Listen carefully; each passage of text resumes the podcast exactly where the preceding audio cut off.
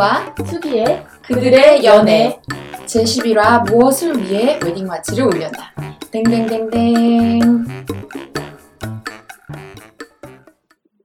또 하루 멀어져 간다 내 꿈은 아 그만하세요.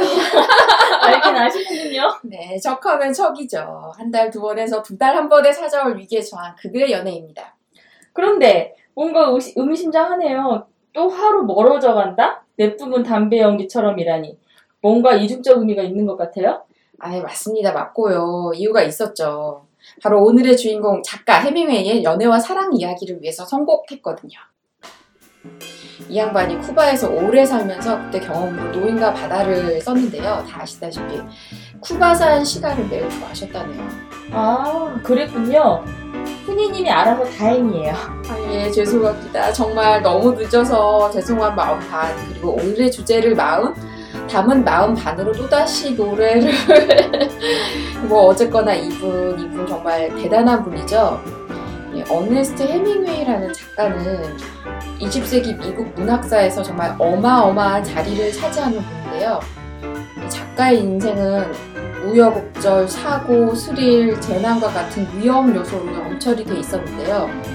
아니, 베어그릴스도 아니면서 전쟁 종군 기자, 아프리카 사파리 파- 사냥, 바다 낚시 같은 아주 스릴 넘치는 위험한 장소, 그리고 일, 위험한 스포츠들을 즐겼어요. 그리고 60여 년 인생에서 아주 여러 여자들하고 인연이 있었죠. 아, 그래서 오늘은 노벨 문학상 순상에 빛나는 작가 해밍웨이의 사랑과 연애 이야기를 하겠습니다. 아, 저는 이분 그 책 노인과 바다를 읽었어요. 그 읽으면 읽을수록 다르게 다가오는 책이었습니다.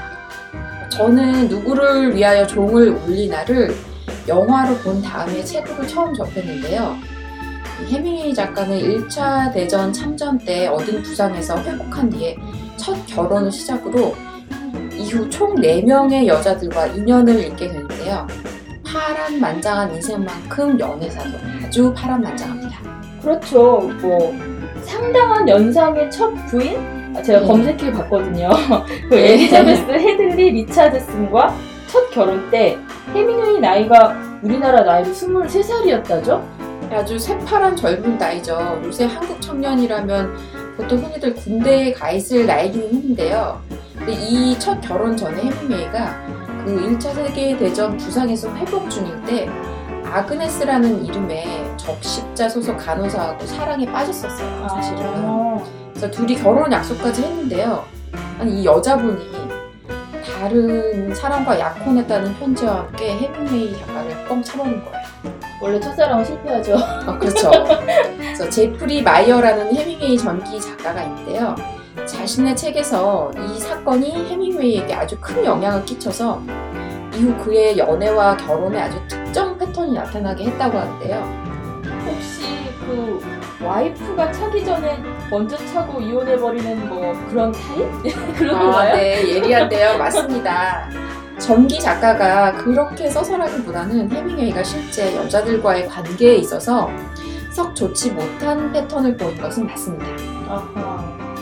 첫 번째 와이프와 이혼한 뒤에 결혼한 세 여자들과 모두 결혼 전에 바람을 피우다가 이혼한 후 그러고 나서 곧바로 결혼하는 그런 방식이었죠. 어마어마하네요. 예. 바로바로.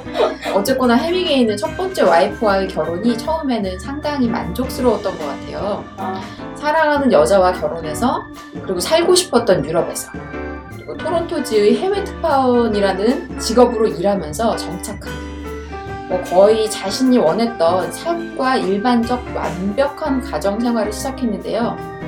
네, 첫사랑이 omen이라고 해야 할까요? 아들도 낳고 잘 살고 있던 중에 폴린 페이 파이퍼라는 저널리스트와 만나기 시작합니다. 헐. 예, 첫 부인 엘리자베스는 네. 이를 알게 되고 곧바로 별거를 했는데요. 별거하고 몇 달 후에 결국 이혼을 했어요. 그렇죠. 또 이분 또 첫 이혼 몇 달 후에 바로 폴린 파- 파이퍼와 재혼을 합니다. 8살 연상에 이어 4살 연상. 이분 연상 취향이었나봐요. 엄마의 관계가 좀 의심스럽군요. 뭐 오이디푸스 컴플렉스라고 생각합니다. 네, 수기님은 이 폴린 파이퍼 다음 와이프인 마사 게론에 관심이 많으셨는데요. 저는 이 두 번째 부인에 관심이 많습니다. 뭐 특별한 이유라도 있으신가요?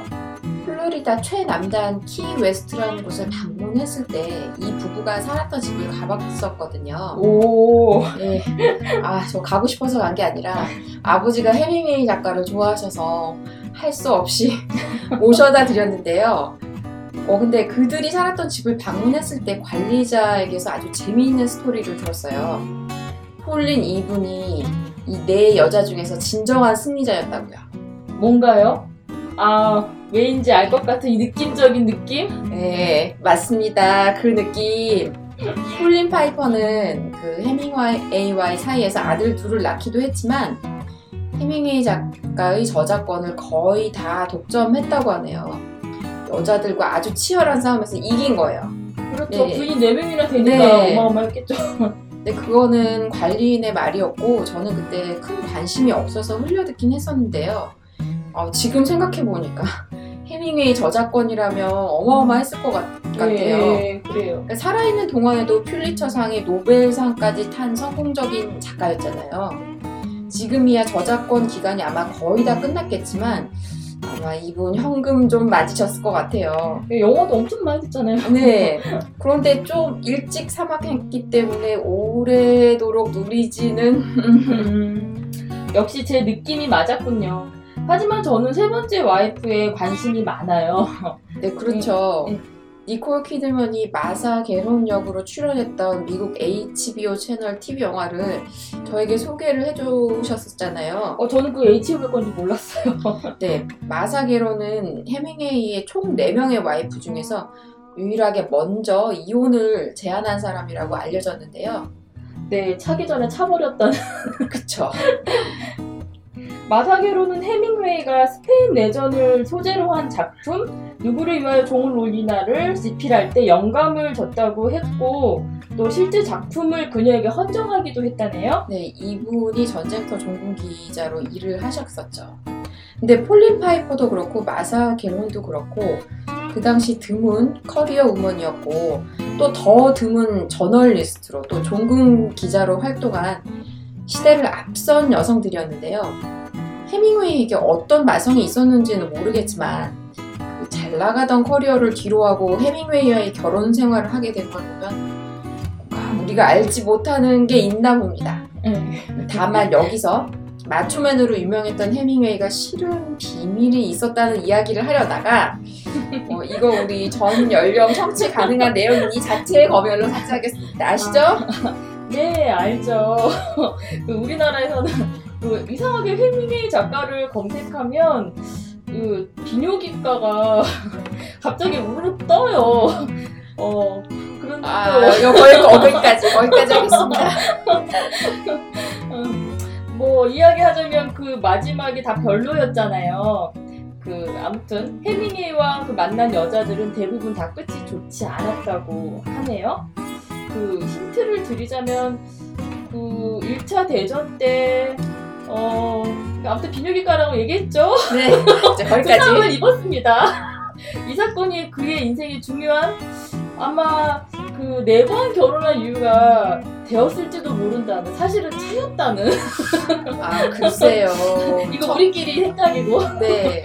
네, 첫 번째 부인은 그 해밍웨이와 이혼한 후에 재혼해서 잘 살았고요. 예. 이 두 번째 와이프 폴리 파이퍼는 그 당시로서는 받아들이기 어려웠겠지만 둘째 아들이 트랜스젠더였어요. 아 이 아들이 여자 화장실에 들어갔다 경찰에 잡히는 바람에 해밍웨이가 당시 이미 이혼한 상태였던 폴린에게 전화를 걸어서 알렸대요. 아. 근데 이 전화로 쇼크를 받아서 일찍 죽은 거로 알려졌긴 했는데요.